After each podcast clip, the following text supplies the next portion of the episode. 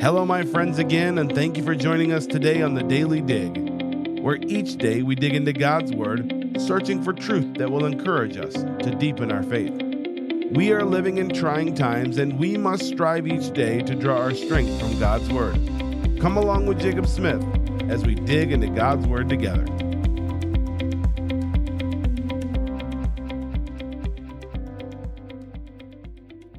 And welcome to another episode of the Daily Dig. I'm so glad that you've joined us. We have two final episodes of this series as we are looking to crucify the flesh today. We are looking to really bring a close today. So, we are in the series of deliverance. How can we have deliverance over temptation? How can we have deliverance from the addictions, from the strongholds in our lives? And we have gone through time and time again of how we can lay down these principles so that we can have victory. One of the things that we know that when we walk in the flesh, we are not pleasing to God. It says this in Romans chapter number 8, verse 7 it says, Because the carnal mind is enmity against God. For it is not subject to the law of God, neither indeed can he be. So then they that are in the flesh cannot please God. But ye are not in the flesh, but in the spirit verse number nine, it says, If so be that the Spirit of God dwell in you, now if any man have not the Spirit of God, but he is none of his. But this is where we see the victory. And if, if Christ be in you, the body is dead because of sin, but the Spirit is life because of righteousness we need to understand that we are walking in the spirit. We have been given life, and you have he quickened who were dead in trespasses and sin, Ephesians chapter 2 says. We were made alive by the very death, burial, and resurrection of Christ. Romans 6, just for clarity, we will go there and just kind of remind us who we are in Christ. You want deliverance? You have to first become a very child of God. If you've not received Jesus Christ as your Lord and Savior, this is where it starts for you. You cannot please God, the Bible says. Without faith, it is impossible to please God. So it starts with us understanding that we are sinners at our very core and that Jesus Christ came to this earth as a sinless human being, died on the cross for you and me, was buried, and three days later rose again. And you place your faith in Jesus Christ and Jesus Christ alone. If you do that, you, by according to the Bible, according to the Word of God, it says you will be saved. Whosoever shall call upon the name of the Lord shall be saved. When you put your faith in Jesus, you will be saved. In Romans 6, it tells us who we are and it gives us the pathway to victory. It tells us that know ye not that so many as were baptized into Jesus Christ were baptized into his death. Therefore, we are buried with him in his baptism into death that like as we are raised up from the dead by the glory of the Father, even so also shall we walk in newness of life. For if we have been planted together in the likeness of his death, we also we shall be also in the likeness of his resurrection. Verse number 6 is the clincher for us, knowing this that our old man is crucified with him that the body of sin might be destroyed that we henceforth should not serve sin this is where we are. When we are a child of God, we are born into the family of God. And now look at this. Verse number verse number um 6.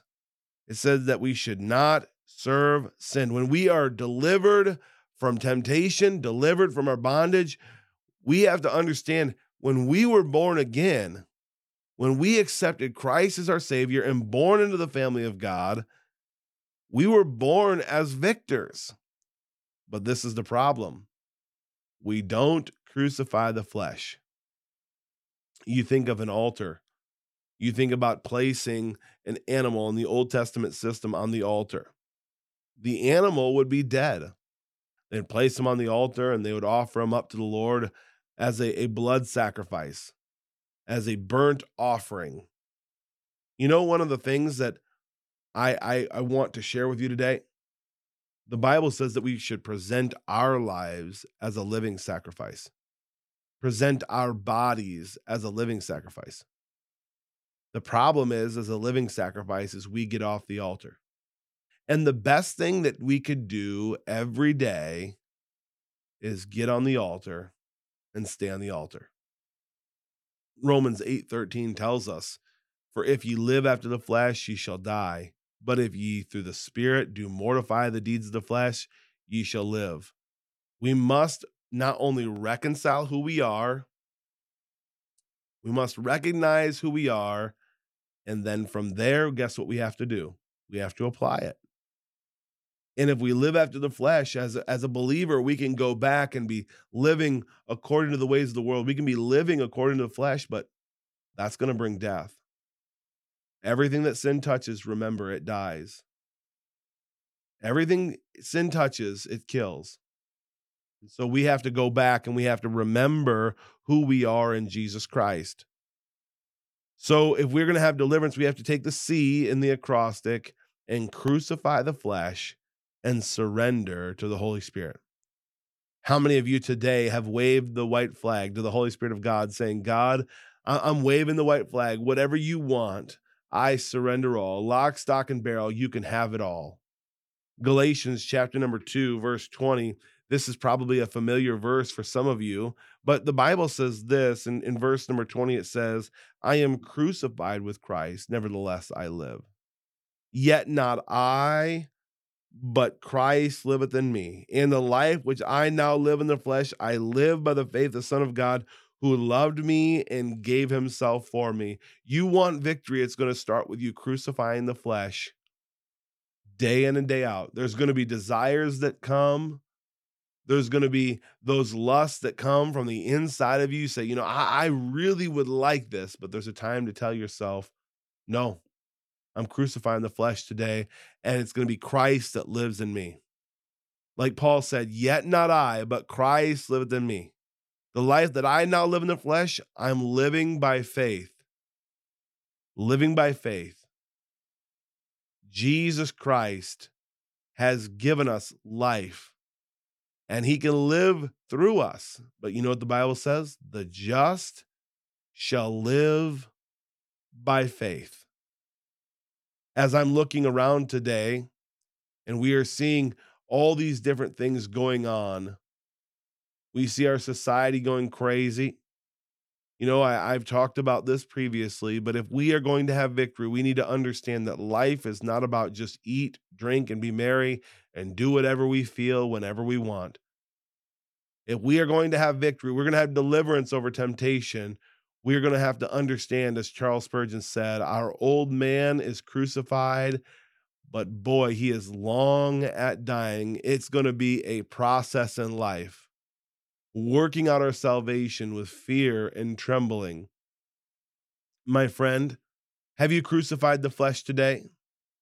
Have you surrendered to the Holy Spirit? I can't help but think of the song, All to Jesus I Surrender. All to him I freely give.